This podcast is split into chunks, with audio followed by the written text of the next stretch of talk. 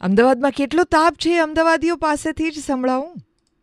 Good morning Devaki. હવે કહેવાય ને, ગરમીને અને અમદાવાદમાં બહુ જૂનો નાતો હોય ને એવું જ લાગી રહ્યું છે કે અમદાવાદમાં બારમાંથી આઠ મહિના તો ગરમી જ પડતી હોય છે. તો ગઈકાલે જ્યારે ફોર્ટી ફોર ડિગ્રી તાપમાન હતું, ત્યારે હું એસજે હાઈવે સાઈડ હતો. અને ત્યારે વ્હીકલો બહુ જ ઓછા હતા ત્યારે.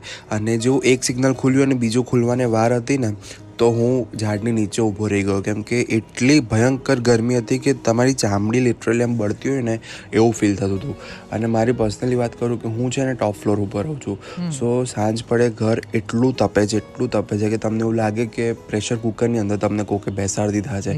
એટલું. અને રાત્રે તમે જો વોક માટે રિવર ફ્રન્ટ કે એવી જગ્યાએ કોઈ જાઓ તો પાણી એટલું તપેલું હોય છે કે એની જે આમ બધી વરાળ હોય છે ને આમ લાગતી હોય છે અને આમ તમને એકદમ ભેજવાળું વાતાવરણ ફીલ થાય.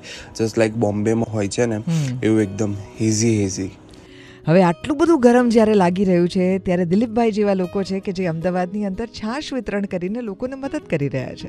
Actually it's more than seven years minus COVID year Gopi પાસે ચાર રસ્તા છે ને ટ્રાફિક સિગ્નલ પર લોકો ચાલીસ ડિગ્રી ક્રોસ થયા પછી જે રીતે હાંફતા હોય ને ટેન્શનમાં હોય કોઈ આવીને રિક્વેસ્ટ કરે કે થોડું પાણી મળશે ઠંડુ ત્યારે એવો વિચારો કે પાણી ખાલી પેટમાં વાગે એના કરતાં છાશ આપી અને એક્સપેરિમેન્ટ માટે પહેલા વર્ષે અમે છાશ શરૂ કરી અને રિસ્પોન્સ જોઈને એવું થયું કે દર વર્ષે જ્યારે ચાલીસ ડિગ્રી ગરમી ક્રોસ થાય અને પહેલો વરસાદ આવે ત્યાં સુધી દરરોજ સવારે સાડા અગિયારથી સાડા ત્રણ વાગ્યા સુધી યુનિફોર્મ વાળા માણસો ગ્લવ્સ કેપ કે સાફો પહેરીને ડિસ્પોઝેબલ ગ્લાસમાં ચોખ્ખી ઠંડી છાશ શેકેલું જીરું નાખીને.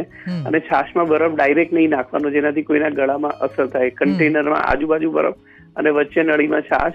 અને એટ ધ સેમ ટાઈમ જાહેર જનતાને તકલીફ ના પડે એટલે બે માણસો ટ્રાફિક મેનેજ કરાવે. અને એક પણ ગ્લાસ રોડ ઉપર કોઈ નાખીને જાય તો પણ એ વીણી લેવાનો. આ રીતે આ અભિયાન શરૂ થયું. અને સાત વર્ષથી એકદમ વ્યવસ્થિત ચાલી રહ્યું છે. રોજના ચાર હજાર ગ્લાસ છાશ સૌ કરીએ છીએ. હાઉ વન્ડરફુલ ઇઝ ધીસ ને, અમદાવાદ? સાંભળીને જ ટાઢક વળે એવી વાત છે કે નહીં? આપણા બીજા પણ એક મિત્ર છે કે જે વર્ષોથી આવું કામ કરે છે. આ અત્યારે જે આપણે વાત કરી એ ગોપી શ્યામલ ચાર રસ્તાથી તમે આનંદનગર રોડ ઉપર જાઓ તો જે ચાર રસ્તા ઉપર આવે, એ જગ્યાની વાત છે. એવી જ નવરંગપુરાની એક વાત તમને કરું. છોટે સે બ્રેક ઉસ છોડ પર, red FM morning number one, હું છું દેવકી. એક નાનકડી આપણી માટલી, એ કેટલા લોકોનો દિવસ તારી શકે છે વિચારો? તમારા ઘરની બહાર પણ મૂકી જ શકાય. એક માટલી તો મૂકી જ શકાય ને?